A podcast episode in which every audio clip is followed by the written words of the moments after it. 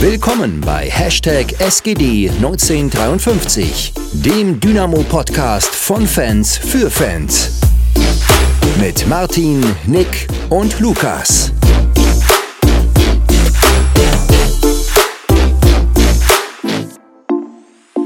Ja, da sind wir wieder. Äh, es hat ja jetzt ein bisschen gedauert und wir hatten ein bisschen Urlaub, ein bisschen äh, andere Probleme, sag ich mal. Ähm, und haben damit jetzt zwei Wochen nicht aufgenommen und sind jetzt auch endlich mal wieder alle drei zu dritt. Äh, die erste Frage ist natürlich, wie geht's euch? Gibt's bei euch was Neues?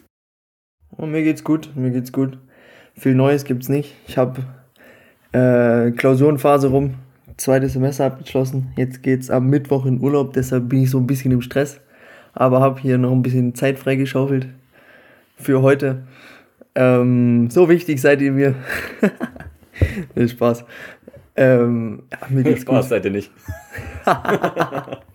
nee, ich habe so viel Stress habe ich dann auch nicht, aber ähm, man kennt's ja, wenn man in Urlaub geht, will man lieber alles dreimal, viermal durchgeguckt haben. Ja, nee, bei mir ist auch alles gut. Alles entspannt. Ich habe gerade noch einen Wettbewerb vor der Haustür. Das bedeutet, dass ich da noch relativ viel Zeit investieren muss, aber dann ab nächster Woche ist es bei mir dann auch nicht mehr so stressig. Ähm, dann kann ich mich dann auch noch mal ein bisschen mehr mit Dynamo beschäftigen, als dass ich jetzt in den letzten Wochen konnte. Aber ja, alles gut. Passt. Passt soweit. Klingt auch schon mal gut. Aber mir gibt es auch nicht allzu groß was Neues, außer dass meine Uni inkompetent ist. Ähm, das, wenn das jemand von meiner Uni hört, das war nicht so gemeint. Ähm, vor allem, wenn mein Erstkorrektor das hört. Äh, gut. Dann lass uns doch mal zu Dynamo kommen. Wir haben ja nur schon ein Spiel quasi nicht kommentiert. Äh, Viel zu kommentieren gibt es da, denke ich, auch nicht. Äh, Das Paderborn-Spiel. Ich war zwar im Stadion, aber da kam jetzt nicht so die große Euphorie auf, sage ich jetzt mal, beziehungsweise war es eher die Euphorie-Bremse. Da hat Paderborn uns einfach auch äh, unsere Grenzen aufgezeigt, denke ich. So sieht's aus. Ähm, äh, es war ja, ich weiß jetzt nicht mehr, hab nicht mehr genau die Zeiten im Kopf, wann die Tore gefallen sind. Aber ich meine, es war nach 30 Minuten stand es 3-0 oder nach 25 Minuten.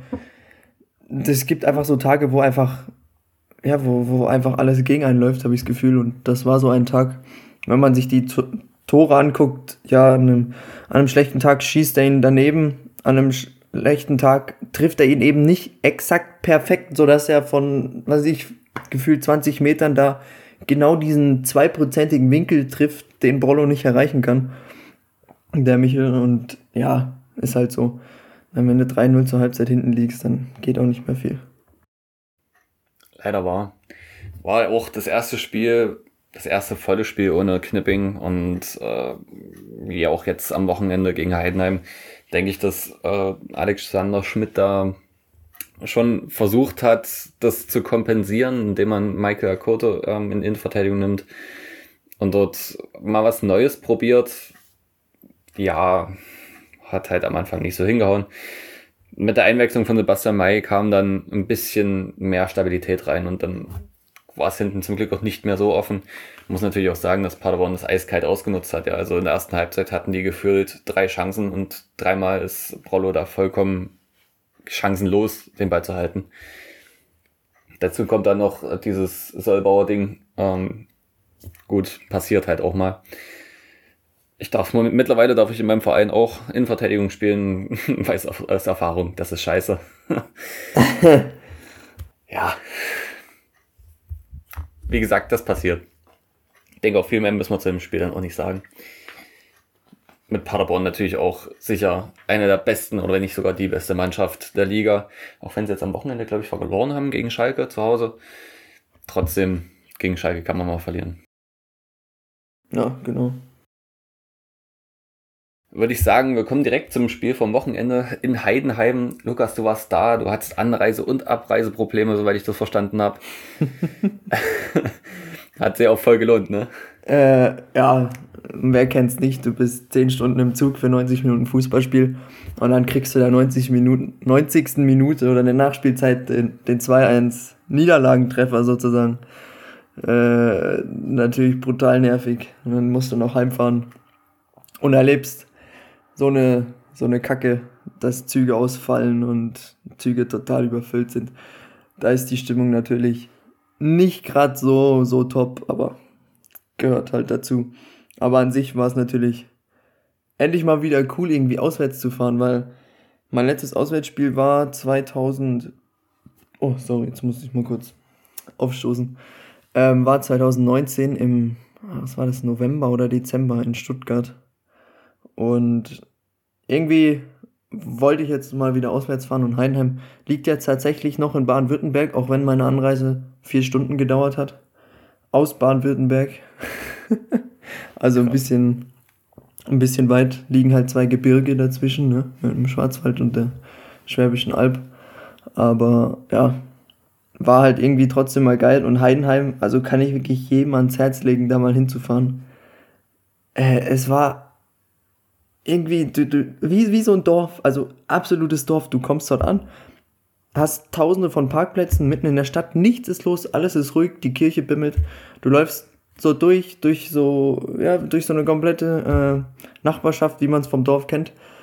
Und dann läufst du, gehst du Bergsteigen zum Stadion, einen Kilometer lang, bist am Stadion, dann fragst du dich, wo die Sauerstoffzelte stehen nach, dem, nach der Wanderung.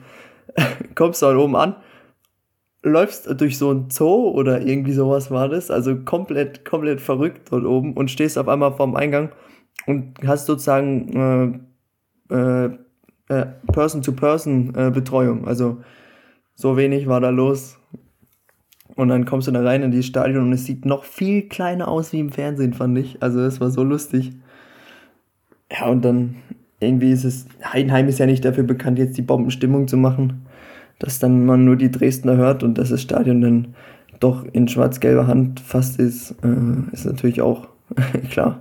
Und dann natürlich unglücklich, dass du dann in der 90. Minute so ein, so ein Gurkentor kriegst worum sie natürlich auch in der Phase dann gebettelt hatten. Aber ich denke, da kommen wir dann später nochmal drauf zurück. Von vornherein lief es ja auch in dem Spiel ähnlich wie im Paderborn-Spiel nicht so gut. Äh, gleich am Anfang dieser Lattenschuss von, ich weiß gar nicht, wer es war. Ähm, Malone. Ja, ja, genau, siehste, den kennen wir auch noch aus letzter Saison. Danke. ähm, ja, es ist einfach, äh, es war wieder ein Versuch, hinten den ähm, Tim Knipping zu ersetzen, denke ich. Mit der Fünferkette, mit äh, Akoto als Innenverteidiger, äh, ja, erst, doch erstmal als Innenverteidiger. Also äh, Akoto stand aber am Anfang offensiver als Löwe. Echt? Ich dachte, sie hätten das erst im Spiel dann getauscht. Also ich an, bei, beim Anpfiff. Ach so, andersrum, Akoto, ja, stimmt. stand recht. Akoto ja. vor Löwe, sozusagen linker Flügelverteidiger.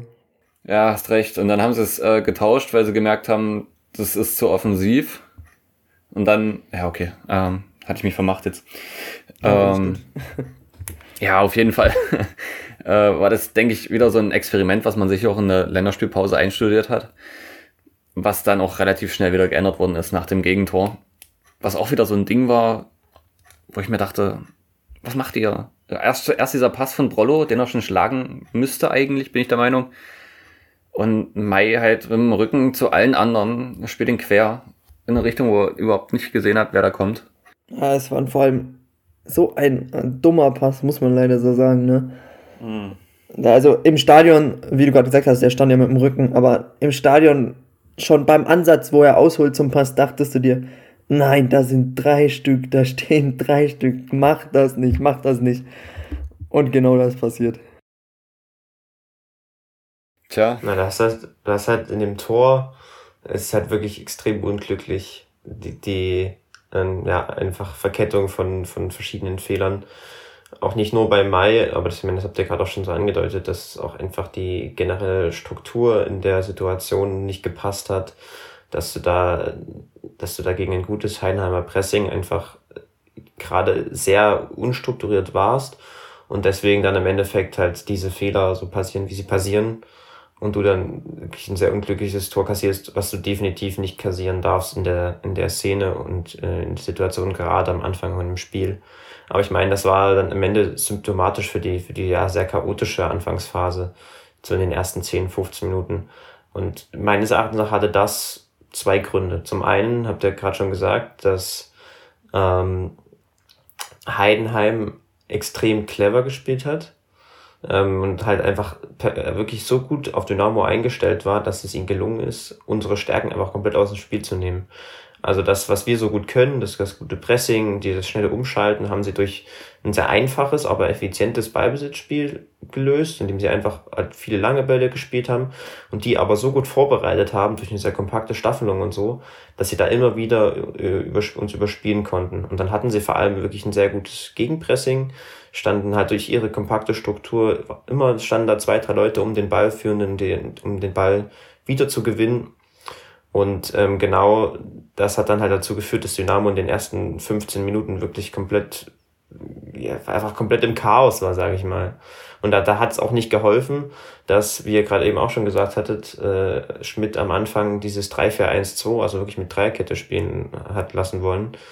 Ähm, weil uns das einfach im Zentrum einen Spieler weniger äh, oder einen Spieler entzogen hat, sage ich mal und wir dadurch also einfach wenig, wenig Zugriff hatten und ähm, zudem im Aufbau auch nicht so, nicht so gut gestaffelt waren. Und das haben wir dann, wie gesagt, beim Tor dann perfekt gesehen.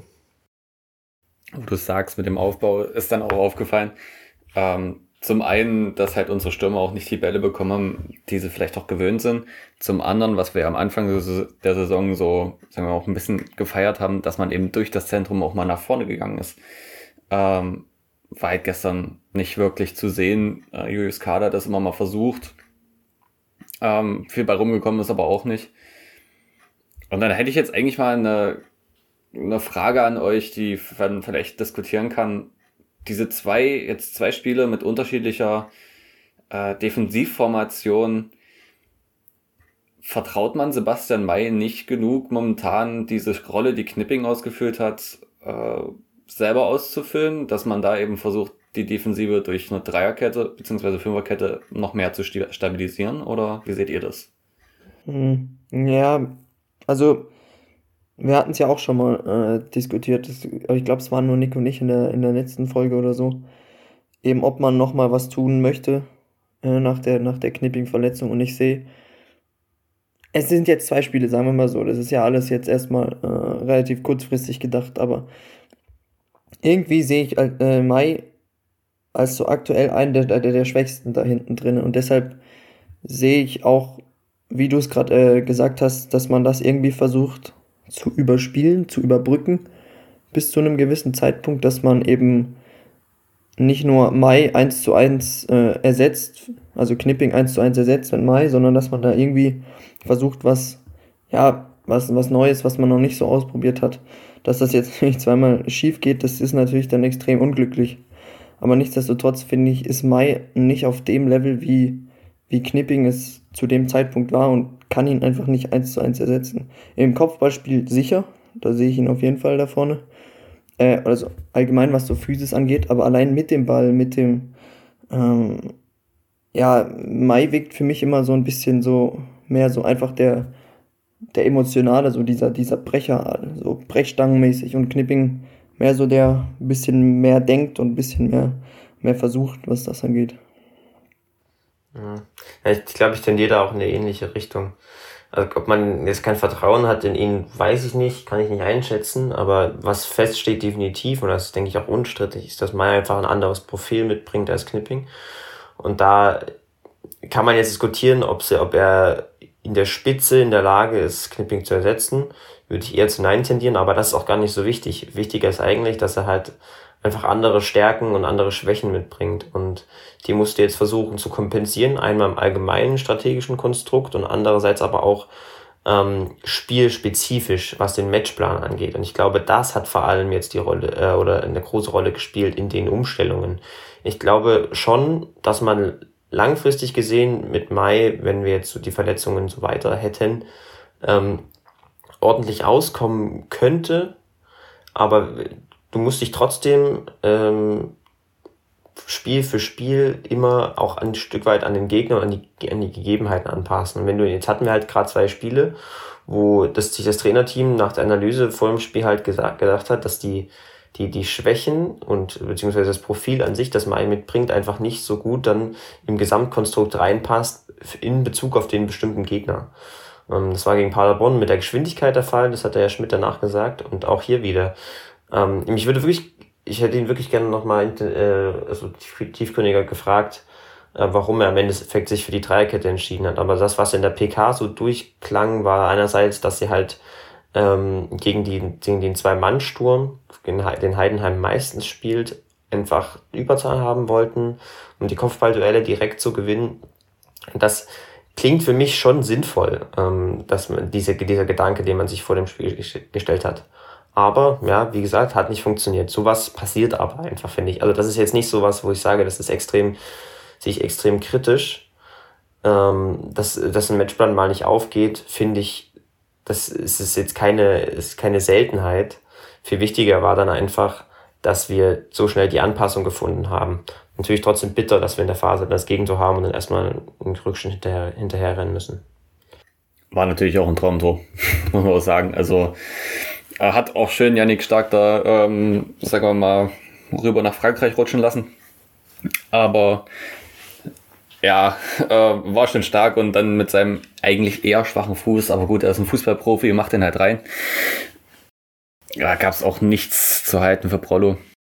Man, man sollte vielleicht auch nochmal erwähnen, dass wenn du, wir hatten es ja vorhin mit Paderborn, eine der besten Mannschaften hast, hast du mit Heidenheim sicher auch eine der besten Mannschaften der Liga. Und wir als Aufsteiger, die jetzt unseren besten Spieler so verloren haben, dass da eben nicht diese Qualität zum Ersetzen da ist, wie jetzt die vielleicht Heidenheim hätte oder so, dass da halt Experimente gemacht werden müssen und eventuell auch ein bisschen Qualitätsverlust herrscht oder man halt nicht kompensieren kann. Das ähm, muss man halt ganz, ja, sollte man vielleicht im Hinterkopf behalten, dass wir eben ein Knipping, so wie er gespielt hat, nicht eins zu eins ersetzen können mit unseren Mitteln. Das und dass mit Heidenheim eine Mannschaft kam, die ultra eingespielt ist. Ich weiß nicht, wer von denen in der Aufstellung neu war. Ich meine, es ist nur Malone. Ähm, das ist ja eine komplett eingespielte Mannschaft, die jetzt die letzten Jahre immer oben mitgespielt hat. Ähm, und da selbst ein 1-1 wäre halt extrem gut gewesen gegen dieses Team. Ähm, ein 1 zu 2 ist jetzt halt ein bisschen unglücklich, aber ich glaube, es ist trotzdem keine schlechte Leistung gewesen. Aber wir, wir kommen da ja sicher noch drauf, wenn wir so aufs Fazit kommen. Na, um da mal ganz kurz drauf einzugehen, ähm, man muss halt einfach hervorheben, dass Heidenheim perfekt eingestellt war und einfach das, was du gerade schon gesagt hast, Lukas, auch perfekt auf den Platz bekommen hat. Also wir gehen, du musst in das Spiel reingehen mit dem Gedanken, du willst es gewinnen. Du machst dir deinen Gedanken, stehst taktisch ein bisschen um, weil du denkst, ähm, also weil du antizipierst, wie der Gegner spielt und weil du dann deine Lösungen zu finden versuchst. Dass es dann aber im Endeffekt anders kommt und dass der Gegner einfach so wirklich gut eingestellt ist, das kannst du einfach nicht oder, oder ja schlicht schwierig verhindern, muss man einfach so sagen. Also wenn ich mir Heidenheim angucke, das habe ich in der, in der ersten Hälfte, aber dann auch in der zweiten Hälfte beobachten können, über weite Strecken war das einfach in allen Spielphasen so gut vorbereitet auf Dynamo und so auch souverän runtergespielt, dass das äh, einfach für uns dann gerade in der Anfangsphase, aber auch jetzt in den folgenden Minuten, die wir gleich besprechen werden, einfach sehr schwer war. Weil du, sie haben, wie gesagt, die haben unser Pressing aus dem Spiel genommen, sie waren extrem defensiv ohne Ball im, im Pressing, im Gegenpressing so, ja, so, so souverän, so kompakt und dann war das einfach sehr schwierig. Ähm, das muss man einfach anerkennen, dass in der Situation, dass ich finde nicht, dass wir da gerade am Anfang, gerade auch durch den Matchplan, da extrem viel falsch gemacht hätten. Sondern dass einfach Heidenheim da insgesamt schon gezeigt hat, dass sie die komplettere Mannschaft waren. Und das äh, zeigt sich auch in den, in den kommenden Minuten, auch wenn wir da natürlich immer durch die, durch die Umstellung, die wir gleich besprechen, in etwas, äh, in eine, also etwas mehr Stabilität bekommen haben. Hm. Also ich habe jetzt gerade nochmal nachgeschaut. Also Malone ist wirklich der einzige Neuzugang, der in der Startelf stand und eingewechselt wurde auch nur ein einziger Neuzugang. Also ich weiß gar nicht, wie viele Neuzugänge die geholt haben, aber ist halt, äh, wie du gerade gesagt hast, absolut auch eingespielt komplette Mannschaft. Mit einem Trainer, der auch schon seit ja, seit 10 Jahren an der Seite, 15 Jahren an der Seitenlinie steht. Also was das angeht, ist halt Heidenheim unschlagbar. Also was kann ja im Fußball halt wirklich ähm, entscheidende Vorteile bringen. Ähm, dann kommt wahrscheinlich auch noch dazu, dass sie jetzt nicht so auch die Abgänge hatten, äh, weil sie wahrscheinlich auch mehr dann als Mannschaft agieren und als Mannschaft einfach stark sind, als dass da jetzt ein einzelner Spieler rausstechen würde. Das war vor zwei Jahren Tim Kleinins, dann ist er äh, gewechselt, hat es dort nicht auf die Reihe bekommen, wo er war, ich glaube Niederlande, wenn ich mich nicht nee, täusche. Äh, oder, oder Belgien. Belgien, Belgien, genau. Äh, ja, ähm, nehmt es mir nicht übel. ähm, und kam dann wieder zurück und ist jetzt wieder in seinem Team. Ja, ist schon ähm, auf jeden Fall bemerkenswert, wie konstant das doch alles ist in Heidenheim. Auch wenn sie jetzt nicht so gut gestartet waren, jetzt haben sie noch einen Punkt Rückstand auf uns.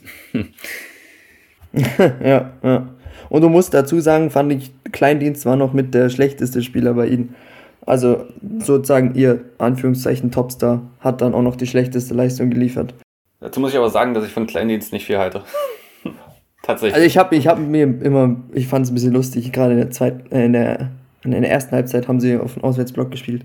Ey, der hat solche Kopfbälle daneben gesetzt. Das war, war mhm. schon lustig. ja, dann kommen wir doch direkt mal zu der Umstellung, die dann äh, passiert ist. Nick, du kannst es wahrscheinlich am besten von uns dreien erklären. Ja, ich denke, wir haben es vorhin, glaube ich, auch schon angedeutet und das hat, glaube ich, dann auch jeder gesehen, gerade der, gerade wenn man ähm, das über den Fernseher geschaut hat. Ich glaube, das, also ich meine, dass der Kommentator das auch dann irgendwann so erkannt hatte, dass einfach Schmidt gemerkt hat, dass uns der Mann im Zentrum fehlt und äh, wir dann und, und, und wir deswegen halt wieder zurück auf die normale Raute müssen. Das war einerseits natürlich insofern vorteilhaft, dass wir die gewohnten Abläufe wieder hatten, dass wir, ja, wenn man halt ein neues System spielt, das hat einfach andere Bewegungsdynamiken drin.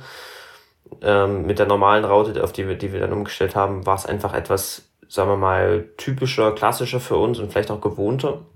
Und andererseits, wie gesagt, haben wir dadurch dann, war das Ziel, dadurch einfach durch die, die etwas sehr Überzahl im Zentrum zu kriegen, ähm, wieder etwas mehr Kontrolle, sowohl defensiv als auch offensiv. Und das hat meines Erachtens nach in der Phase danach auch ziemlich gut funktioniert.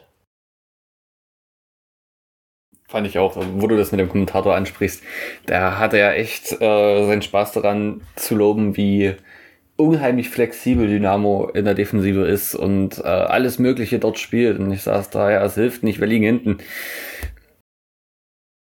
Flexibilität ja, ist nur dann gut, wenn es erfolgreich ist. So. Richtig. Und wenn es halt eine, wenn es eine falsche Idee ist, dann ist halt blöd.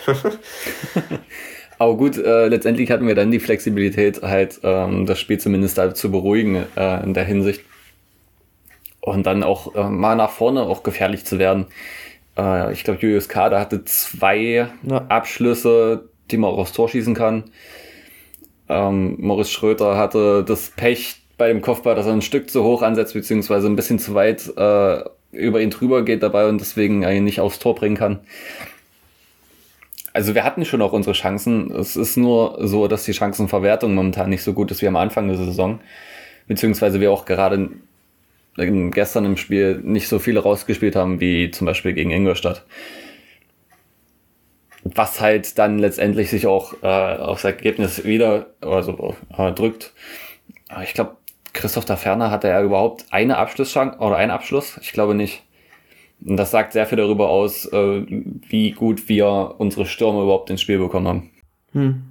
Ja, äh, du musst auch nur mal die Statistiken zum Spiel angucken, warte, Spieldaten, die ist ja komplett ausgeglichen. Also wirklich, kannst sagen, exakt ausgeglichen, was Passquote, Ballbesitz, alles so angeht. Aber bei den Torschüssen siehst du halt bei Heidenheim 23 zu 14. Äh, und du siehst Laufleistung, Julius Kade mit Abstand vorne und es ist mal nicht ein Christa Ferner.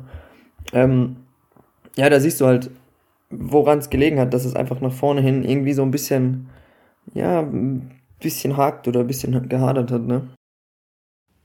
Muss natürlich auch erwähnen. Ja, was sagst du? Muss natürlich auch, äh, ich wollte nur sagen, äh, man muss auch erwähnen, dass uns gerade offensiv einige auch fehlen mit äh, Brandon Morello oder auch äh, ja, Luca Herrmann. Ja klar, nein, was man jetzt auch nichts eins zu eins dann ersetzen kann. Ich meinte nur, dass das so das Ganze so ein bisschen widerspiegelt, dass du halt so eine komplett, ja, komplett ausgeglichene Spiel hast und dann halt ja nach vorne hin so ein bisschen nicht ideenlos, aber so die, die Durchsetzungskraft halt äh, gefehlt hat. Hm. Na, in der Phase vor der Halbzeit, da haben wir es auf der einen Seite schon geschafft, uns zu stabilisieren, defensiv, ohne Ball da ein bisschen Sicherheit reinzukriegen, weil wir einfach durch den Mann mehr im Zentrum, mehr zweite Bälle gewonnen haben, das Gegenpressing von Heidenheim nicht mehr so 100% oft funktioniert hat wie, wie, wie davor. Ähm, was halt dazu geführt hat, dass wir es schon so ein bisschen, sagen wir mal, neutralisiert haben und ab und an mal auch gut umschalten konnten weil wir eben dann, nochmal im Zentrum Überzahl hatten. Ähm, da, da, so entstehen ja auch die beiden, die beiden Chancen von, von Kade beispielsweise. Andererseits war es halt aber auch so, und das habt ihr gerade angesprochen, dass ähm, wenn das, das Heidenheim trotzdem immer noch clever agiert hat. Die waren nicht mehr so 100% souverän, aber vielleicht sagen wir mal so 99%.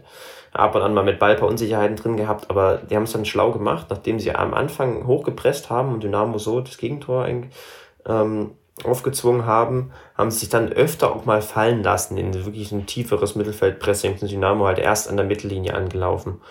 Und das ist auch total also logisch aus Gegnerperspektive in Bezug auf Dynamo, weil wir auch in den letzten Wochen schon gesehen haben, dass wenn Dynamo ruhig aufbauen muss, ähm, Lösungen mit beifinden muss, dass man da immer noch etwas Probleme hat. Und deswegen erspinnen wir uns auch so, so wenig Chancen in dem Spiel, weil wir einfach da noch zu, zu limitiert waren und gegen den wirklich sehr, sehr gut und diszipliniert verteidigenden Block von Heidenheim da einfach nicht angekommen sind. Das war dann, haben wir oft auf dem Flügel gespielt, ähm, häufig auch einfach ja nicht gut vorbereitete lange Bälle oder, oder Flanken geschlagen. Im Großen und Ganzen war das aber auf jeden Fall ein Punkt, der halt eben nur zur Neutralisation geführt hat und nicht zur Überlegenheit von Dynamo. Ich muss auch äh, ganz klar sagen, dass leider wieder mal äh, Ramsey Königsdörfer da vorne vollkommen verloren war, würde ich jetzt mal sagen. Also ich glaube, er hat von seinen Zweikämpfen vielleicht ein oder zwei gewonnen, solange wie er halt vorne auf der zweiten Spitze gespielt hat. Der ganze Rest wurde einfach souverän wegverteidigt von Heidenheim. Ähm, ist für mich tatsächlich langsam auch. Er hat Glück, denke ich, dass Schmidt so viel von ihm hält und dementsprechend ihn auch immer wieder wahrscheinlich dort vorne reinbringen wird. Und natürlich braucht er auch Spiele, um sich dran zu gewöhnen. Aber wir werden sicher auch gleich drauf kommen, dass dann nach der Halbzeit die Position, die er dann gespielt hat, äh, doch ein Stück besser zu ihm gepasst hat dann. Ja, aber es war ja halt, war auch nicht nur er, ne? Ja. Das war ja genau das gleiche äh, mit Merschel. Das hatte, Fast noch schlimmer, fand ich. Ja, das hatte Nick, äh, hatte ja auch schon mal erwähnt, dass, dass es irgendwie mit Merschel nicht ganz so, so passt, äh, was System her angeht und all sowas. Ist ja auch immer, glaube ich, der Erste, der ausgewechselt wird, Merschel. Ähm, aber es war auch, es waren immer so also einfache Sachen, die auch einfach nicht funktioniert haben. Jetzt nicht mal so das, das komplexe, ähm, weißt du, äh, Spielsystem oder so, sondern ich fand, es war auch, was Ballannahmen und Ballmitnahmen oder Pässe, kurze Pässe jetzt, äh, hin und her, äh, Annahme, kurz abspielen gehen, ähm, all sowas, das hat, hat am Anfang, war so schlimm, fand ich, die, die, die Bälle einfach nicht annehmen können, versprungen oder ein Pass so einfach direkt zum Gegner äh, in die Füße, wo ich mir dachte, mh, Jungs, also ihr seid Profis, das ist euer Job. Wenn ich meinen Job so machen würde, dann, dann sähe es schlecht aus. Ganz so krass ist es nicht, aber äh, es hat sich ja dann auch ein bisschen gebessert. Aber so, so kam es mir zum Anfang ein bisschen vor. Das ist halt, also dass die Einzelspieler da jetzt nicht den perfekten Tag hatten, das mag ich unterschreiben, aber im Großen und Ganzen musst du halt in der Spielphase auch einfach kom kompletter werden. Du musst da mehr Ideen haben. Und das ist ja auch das, was wir ja schon in den letzten Wochen mal gesagt haben, auch so, auch wenn es total gut läuft, aber du musst im Ballbesitz, brauchst du Ideen und da brauchst du einfach mehr Variabilität und brauchst ein besseres Positionsspiel. Und das hat man einfach in dem Spiel wieder, wieder nicht gesehen. Leider. Das ist dann halt der Grund, warum du auch dann so unglückliche Situationen nach vorne hast, wenn du halt einfach einen langen Ball schlägst und dann irgendwie die Jungs halt auf kleinstem Raum gegen einen kompakten Gegner da was anrichten sollen, ist es für sie auch schwerer, als wenn sie da in gute Positionen freigespielt werden und von dort dann ihre klaren Abläufe abspulen können. Ist auch richtig, natürlich.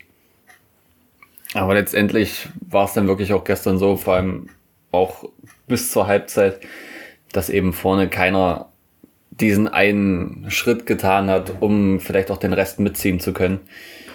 Vielleicht hat auch das heute, äh, heute sag ich schon, ähm, da gefehlt in dem Spiel. Nach der Halbzeit, wenn jetzt keiner mehr was für die erste Hälfte, Halbzeit hat, ähm, wurde es ja dann kurzzeitig besser.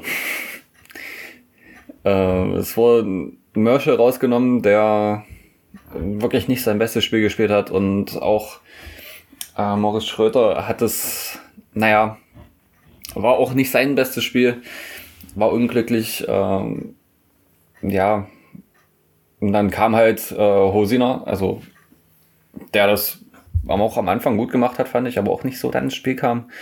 Und natürlich äh, Pana, Pana, der wieder sofort, wenn du ihn bringst, ist er da, ist eine unheimliche Waffe von der Bank. Hat extrem viel Betrieb gemacht. Das sah schon echt gut aus, die ersten paar Minuten. Ey, Pana für mich, also was, das habe ich, ich glaube, das sage ich jede, jede Folge. Was er drauf hat, äh, ist für mich in den letzten Jahren bei Dynamo so ein bisschen unerreicht. Also gerade so dieses Kreative im Kopf, dieses Denken und das mache ich jetzt und dann funktioniert das auch. Ey, in den, in den ersten fünf Minuten bis zum Tor, wie oft ist denn der da durchgebrochen auf der, auf der linken Seite? Und äh, mit so simplen Sachen, aber die sind so gut umgesetzt und alles und es ist so eine Waffe. Und es hätte ja, er hätte ja selber fast äh, noch zwei Tore geschossen. Hat er ja leider nicht. Ähm, aber er ist so ein guter Spieler. Also die Anpassungen in der Hälfte waren da wirklich sehr, das haben für mich sehr viel Sinn ergeben, muss ich sagen. Du hast halt, du bringst mit, mit Hosina und äh, Königsdörfer, den du auf die 8 zurückschiebst, halt deutlich mehr, sagen wir mal, Ballsicherheit und Kreativität ins Spiel, was rein individuell gesehen halt unser Ballbesitzspiel vermutlich ähm, verbessern sollte und was es dann auch getan hat.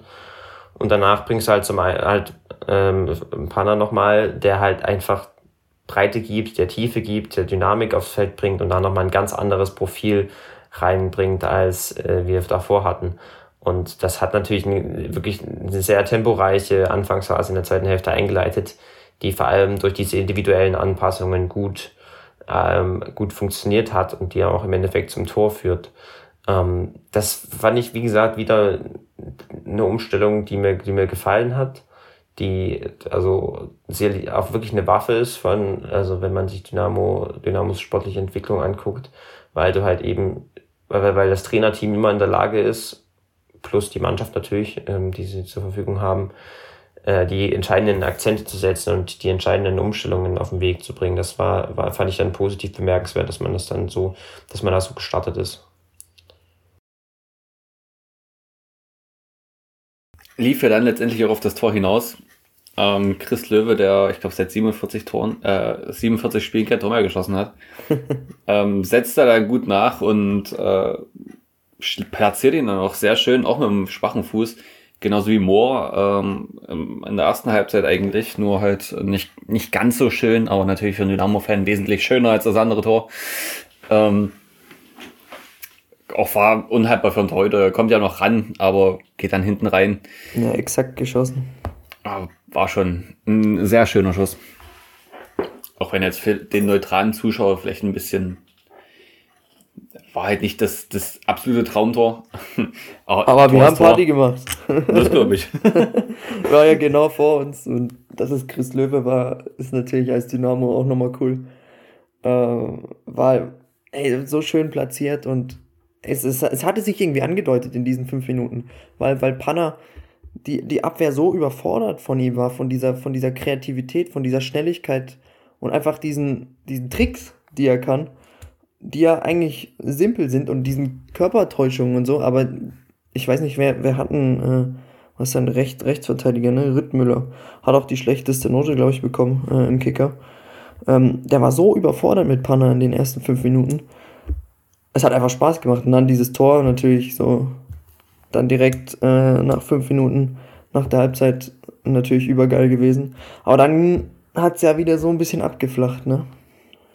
Ja, Heidenheim hat dann Leipertz reingebracht und ich denke, sie haben auch was umgestellt, denn letztendlich war er ja gekommen für den Defensiven. Und das hat uns sofort eigentlich den Wind aus den Segeln genommen. Das ging nicht mehr wirklich was nach vorne und ich denke, Nick, du wirst uns erklären, warum.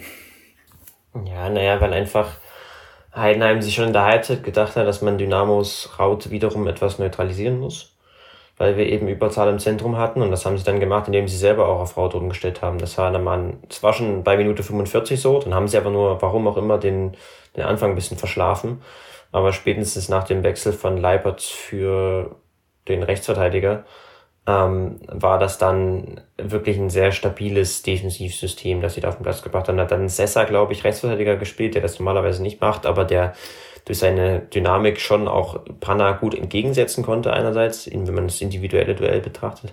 Andererseits war das dann aber auch einfach gesamttaktisch und strukturell wiederum äh, eine, eine strategische Ausgangslage beider Teams, die einfach dazu geführt hat, dass man sich so neutralisiert hat. Weil es war einfach Mann gegen Mann im Zentrum. Dynamo ist, wie gesagt, nicht so aufbaustark, dass, dass sie da durch viele Rotationen etc.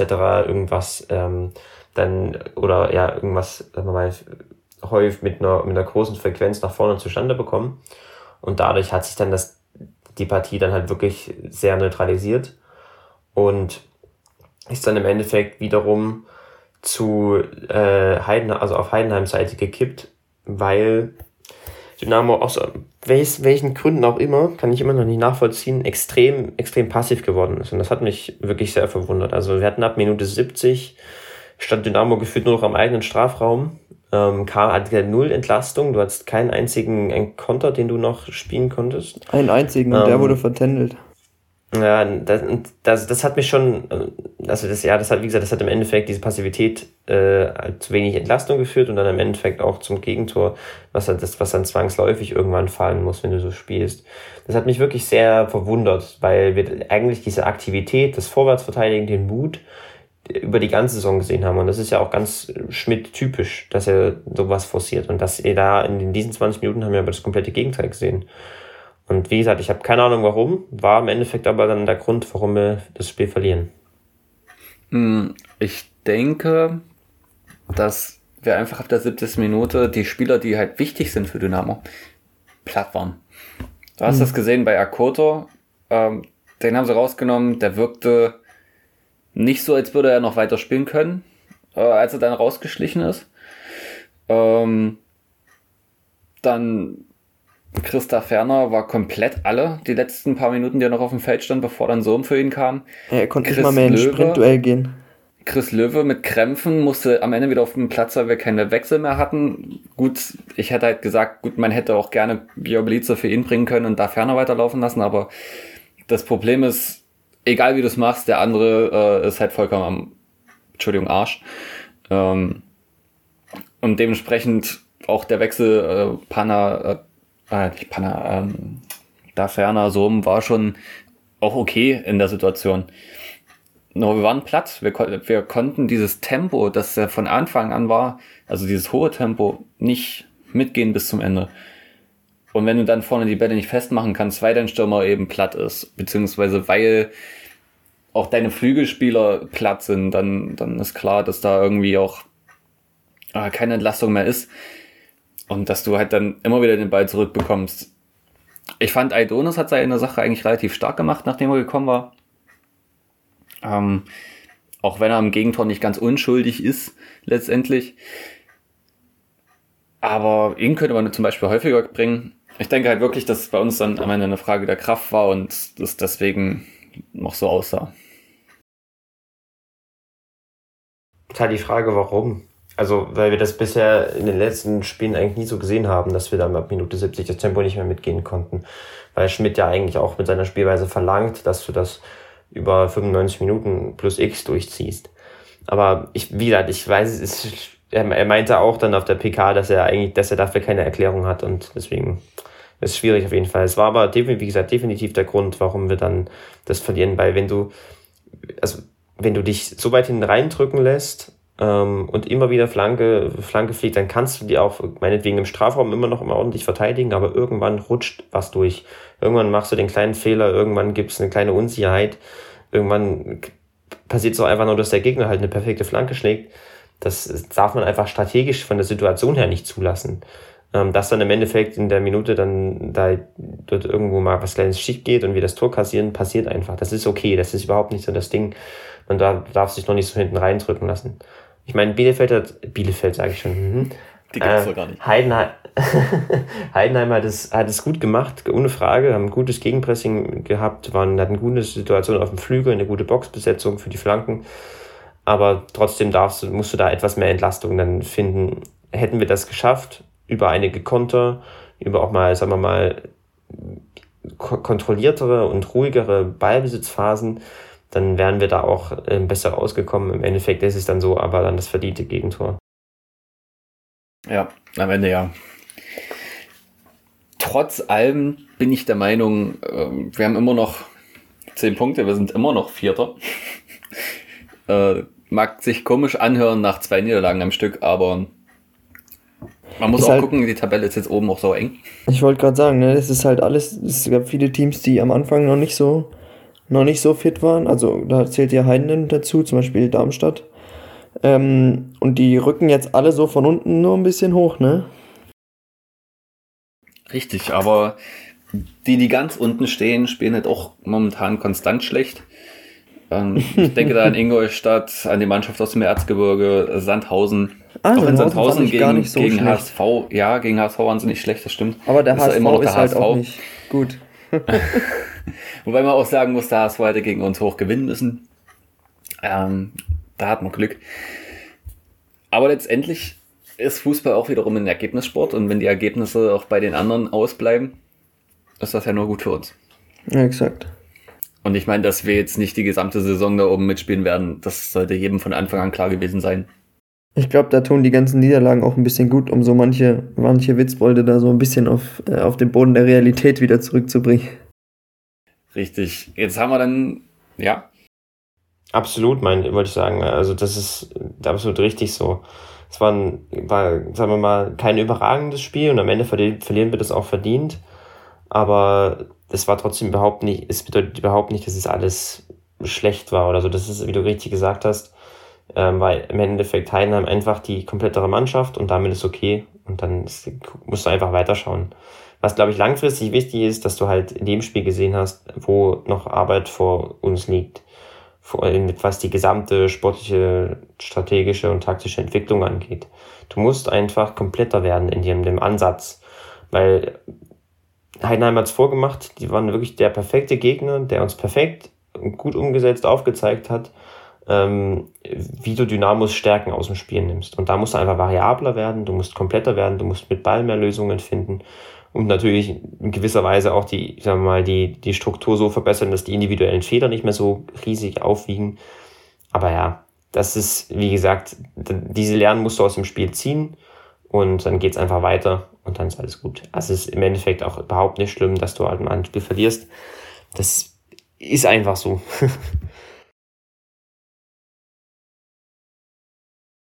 Bevor wir zu dem nächsten Auswärtsspiel, schwerem Auswärtsspiel gegen Darmstadt kommen, würde ich sagen, wir gucken nochmal ganz kurz zurück ähm, auf das Paderborn-Spiel, beziehungsweise auch ähm, auf die Szene nach dem Paderborn-Spiel. Ähm, Harty wurde ja verabschiedet. Äh, und man muss schon sagen, wenn er dann da vorm K-Block steht und äh, die Tränen in den Augen hat und mit, sagen wir mal, Tränen ähm, getränkter Stimme, das ist irgendwie ein komischer Ausdruck, aber ja, ähm, Weinerlich. da, nee, auch nicht, nicht unbedingt. Ähm, halt einfach sich nochmal bedankt und äh, ja, dort steht und die Wort, das Wort an die Fans richtet. Ah, ist schon irgendwie scheiße. Hm, hm.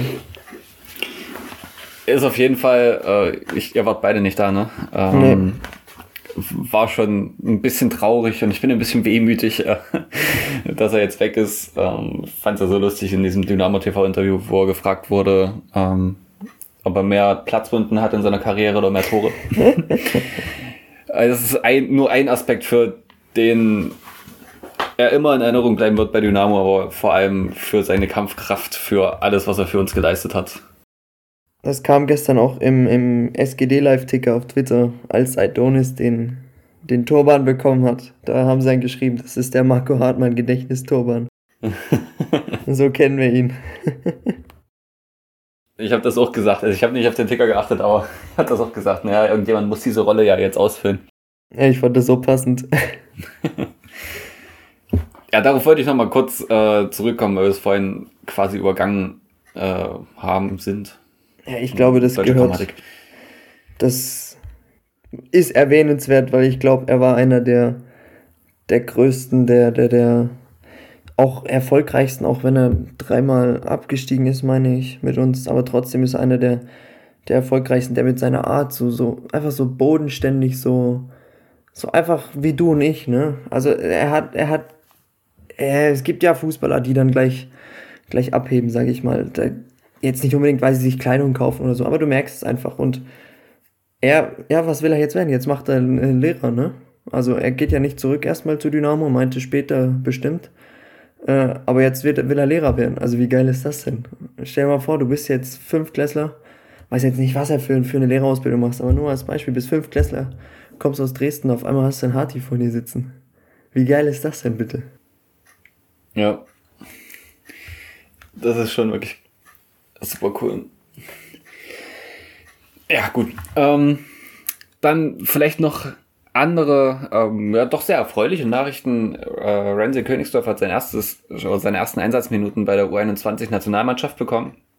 Also an der Stelle auch mal Glückwunsch an äh, Renzi. Einfach eine super Sache, dass er da jetzt auch mitmischt. Ähm, hatte doch nicht unbedingt schlecht gespielt, hätte ein Tor schießen können, ähm, sollte leider nicht sein an dem Tag. Aber war trotzdem gefährlich gegen San Marino, was glaube ich.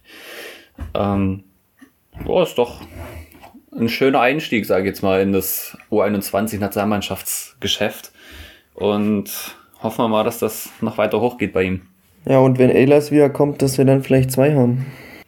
Dafür muss, glaube ich, aber Elas erstmal wieder die Leistung zeigen, die er vor, sagen wir mal, anderthalb Jahren gezeigt hat. Und ich überlege gerade, nee, er ist nicht alt genug, er ist nicht zu alt, ne? Nee. Weil er ist ein Jahr älter, er ist so wie ich, also er ist, wird nächstes Jahr 21. Also darf er noch. Müsste, ja. Aber ich bin mir da gerade nicht sicher. ich glaube, er hat momentan auch 20. Ja, eine, äh, so wie ich geboren. Das wird auch noch früher. eine Sache, wenn Elos dann hoffentlich irgendwann in den nächsten Wochen mal wiederkommt, äh, könnte das wieder für Sebastian May eng werden in Verteidigung. Oder man spielt wieder Dreierkette. Da bin ich aber immer noch gespannt, was Elos dann für den Part übernimmt, denn Solbauer, egal wer jetzt in der Innenverteidigung gespielt hat, Solbauer hat immer den rechten Innenverteidiger gegeben den Elos ja bisher auch gespielt hat. Ja, vielleicht geht er auch wieder so ein bisschen rechts raus. Mit, mit, mit Renzi zusammen auf der rechten Seite. Hat ja letzte Saison eigentlich ganz gut funktioniert. Ja, aber du weißt ja seine Flanken. Und dann haben wir ja immer noch Michael Koto da rumstehen. Ähm, Ey, der, Boris der eine Schröter, Saison der das sehr gut bisher. spielt. Akoto bin ich echt sowas von, von überrascht und so cool, der Typ. Aber ich bin, ich bin tatsächlich gespannt, was so passiert, wenn dann auch Luca Hermann wieder da ist. Weil dann musst du irgendwas mit Morris Schröter machen, dann musst du im Zweifel was mit Michael Koto machen. Das wird schwierig. Ja. Aber interessant. Liegt nicht bei uns die Entscheidung. Eigentlich wird auf jeden Fall spannend. das stimmt. wird auf jeden Fall spannend, wer, wer den, den linken Innenverteidiger spielt. Ich denke, das wird Elas machen. Äh, und oder Akoto, weil je nachdem, wie es sich entwickelt das Ding ist halt, dass wir, ähm, das haben wir auch letztes Mal schon besprochen, dass wir keinen linken Fuß haben da hinten. Und die Jungs sind alle, also Akoto, das ist Elas, das ist Solbauer, Mai, ähm, wen, wen, wen würde es noch geben? Löwe. Löwe hat einen linken Fuß. Äh, ja, Löwe, aber Löwe sehe ich auch primär eher dann auf eher weiter außen. Aldonis, aber der, der, der war mir noch entfallen. Die sind, es sind alles Jungs, die auf rechten, auf, den, auf die rechte Seite fokussiert sind. Ähm, und für den linken, also ich, ja, für die linke, für den linken Part sozusagen, brauchst du einfach dann jemanden, der etwas, sagen wir mal, beweglicher ist, auch im, im Aufbau stark ist, damit er eben diese Passwinkel, die dort etwas äh, anders sind mit dem rechten Fuß, ein bisschen besser bedienen kann. Und äh, da wird es wirklich spannend, für wen sich Schmidt da entscheidet.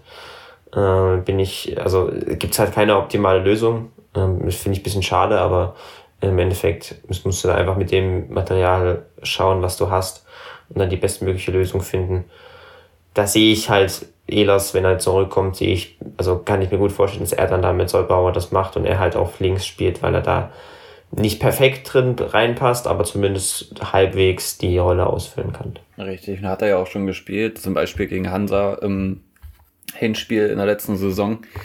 Ähm, gut, sein Hinfaller lassen wir da mal außen vor, aber ansonsten war das auch relativ souverän. Und dann noch eine Meldung, die ich glaube jeden Dynamo-Fan extremst überrascht hat und wahrscheinlich auch jeden Hansa-Fan. Das ist übrigens der Spieler Lukas, von dem ich sage, der hat mehr drauf gehabt in den letzten Jahren oder mehr auf den Platz gebracht als Panna momentan für uns. Äh, ja, geht genau in die Richtung, ja, das stimmt. Ähm, der jetzt bei Hansa unterschrieben hat, vereinslos gewesen ist. Ähm, ich habe kurz überlegt, warum bemüht sich Dynamo da nicht? Äh, wahrscheinlich ist die Antwort ganz einfach, passt nicht ins System.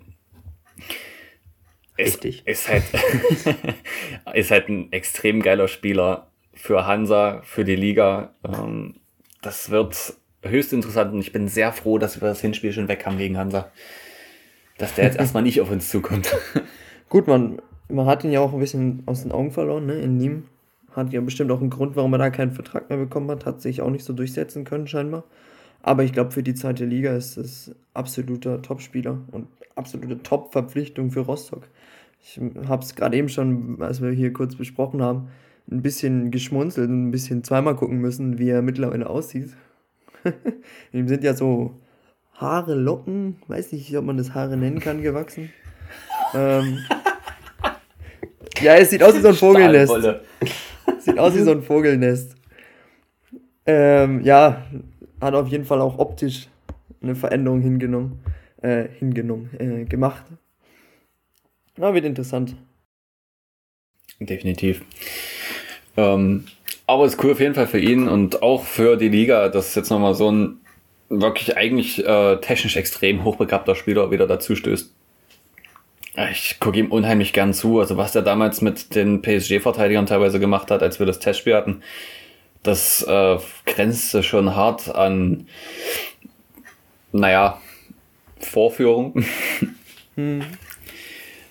Äh, das ist, bei ihm ist das unglaublich. Er kann mit einer minimalen Körperbewegung drei Verteidiger in die falsche Richtung schicken und läuft einfach gerade durch. Aber das kann Panna auch. Das habe ich bei, ja, aber nicht so. Das, das ist mir bei keinem anderen Spieler aufgefallen. Dujevic bewegt nichts und die Verteidiger gehen nach rechts und links. Das ist für mich immer unvorstellbar gewesen, wie er das macht und ich fand es einfach nur geil. Ich als Dynamo-Fan sage, wir haben den besseren Duljevic im Kader mit Flach und Dimos. sie passen halt vom, vom, vom, Typ her passen sie aber auch so zusammen, weißt von, von der mm, Statur und allem so. Nur, dass halt Panna äh, das von Anfang an nicht, also wenn er, wenn er von Anfang an spielt, nicht ganz so auf den Platz bringt. Weil es einfach ja. für ihn besser ist, von der Bank zu kommen, sich 45 Minuten auszupowern, als seine Kraft halt für 60, 70 Minuten einteilen zu müssen. Das stimmt auch wieder. Aber gut, die Lage ist jetzt so und wir stehen vor Hansa. Ich nur noch mal anmerken. Wollen wir zu dem letzten Punkt der heutigen Folge kommen? Das ist das Auswärtsspiel jetzt am Sonntag gegen Darmstadt 98, die wegen Corona echt Pech hatten am Anfang, dass sie zwei Spiele auf äh, unter anderem Tobias Kemper verzichten mussten und dadurch auch dann die ersten zwei Spiele mehr oder weniger herschenken mussten, auch wenn sie alles natürlich gegeben haben, um eben nicht zu verlieren, aber eigentlich dann keine Chance hatten unter den Gegebenheiten. Alle Dynamos kennen das aus der Abstiegssaison. Ähm, da hast du einfach dann keine Chance äh, mit so einem Kader spielen zu müssen, beziehungsweise bei uns war das ja noch ein Stück anders, aber ähm, dann, nachdem die Spieler alle wieder da waren, äh, ist Darmstadt jetzt zu einer wirklich starken Zweitligamannschaft geworden, bin ich der Meinung. Würde ich tatsächlich nicht weit weg von uns sehen, wenn nicht sogar ein Stück besser. Momentan, in der momentanen Verfassung. Äh, weiß nicht, wie seht ihr das? Also ich habe auf Twitter ja schon mal geschrieben, dass die Teams, die am ersten beiden Spieltagen gegen Darmstadt gespielt haben, dermaßen Schwein gehabt haben, dass Darmstadt so gebeutelt war, was Corona-Infektionen anging. Ähm, natürlich ist es ein bisschen gemein, wenn man sagt, jemand erkrankt an Corona und die an, sagt, die anderen haben Glück. Ist ja zum Glück alles glimpflich verlaufen, sofern, soweit ich weiß. Aber trotzdem, Darmstadt, neue Trainer, wen haben sie jetzt? Äh, wer ist ein Trainer bei Darmstadt? Ah ja, genau, Thorsten Liederknecht, genau. Ähm, haben Top-Stürmer zwar weggegeben mit Dosun an Fenerbahce, wie ich glaube. Fenerbahce war es, glaube ich. Ähm, die aber trotzdem ein Grundgerüst behalten haben und mit Luca Pfeiffer, glaube ich, den besten Neuzugang der zweiten Liga bisher nach Kickernoten äh, hat. Äh, die einfach ein Team haben, was, was ultra viel Spaß macht zum Zugucken. Ich habe nur so ein bisschen ein paar Ausschnitte mal gesehen. Ähm, und die auch in den letzten Jahren immer eigentlich mit oben dabei waren und die Ausnahme waren dann was, was, was abstiegsbedroht oder so anging, die auch, ich weiß jetzt nicht, welche Songs mal Bundesliga gespielt haben, damals mit, ich meine, Markus Anfang war ja Trainer, jetzt bei Bremen. Ähm, eine absolute Top-Mannschaft in der zweiten Liga.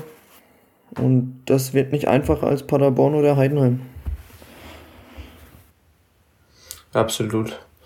Also ich muss sagen, dass ich Darmstadt nicht verfolgt habe intensiv, aber ähm, die Ergebnisse zeigen und auch das, was man so von Experten über äh, also über verschiedene Kana Kanä Kanäle lesen darf, ähm, ist also lässt einen schon darauf schließen, dass da ein sehr schwieriger Gegner auf uns wartet, der sicherlich, wenn ich Thorsten Lieberknecht, so wie ich ihn kenne, äh, erstmal primär defensiv sehr kompakt auftreten wird, der da eine große, äh, einen großen Fokus drauf legt.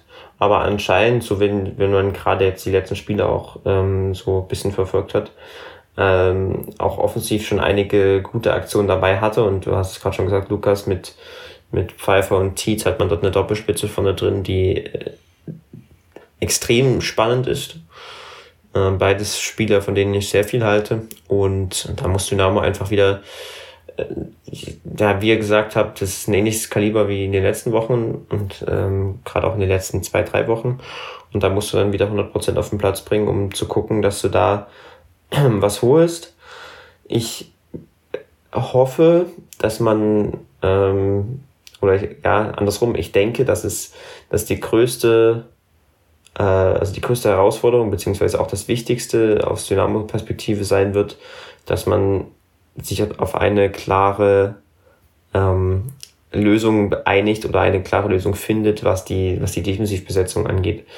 Weil das, weil das maßgeblich die, das, äh, das Pressing und gerade auch das Gegenpressing dann von uns beeinflussen wird. Und dadurch, dass es ja unsere Stärke ist, ähm, und unser Trumpf sozusagen, musste dir dort einfach ganz klar sein. Und ich hoffe, da findet dann Schmidt diesmal schon von Anfang an einen richtigen Matchplan, der da uns äh, gut ins Spiel bringt und dann hoffentlich auch dazu führt, dass wir dann die drei Punkte holen. Das fände ich auf jeden Fall auch toll. Es wird außerdem äh, ein Spiel mit. Oh je. Oha. Es wird außerdem. Geht's Telefon los. Mach ich mal ein Mikro aus. da wird auf jeden Fall äh, einiges äh, an Wiedersehen stattfinden bei dem Spiel. Unter anderem Yannick Müller, der ein paar Jahre bei uns gespielt hat. Äh, Tobias Kempe war ein Jahr bei uns. Und Eric Berko oh, spielt auch in Darmstadt. Absoluter ah. Fan von bin ich, von Eric Berko. der wurde leider nicht eingewechselt beim letzten Spiel. Und äh, vielleicht ähm, wird es diesmal besser, wenn wir Braden Manu sehen, dass er ähm, nicht wieder so eine Fackel bei uns ins Tor ablässt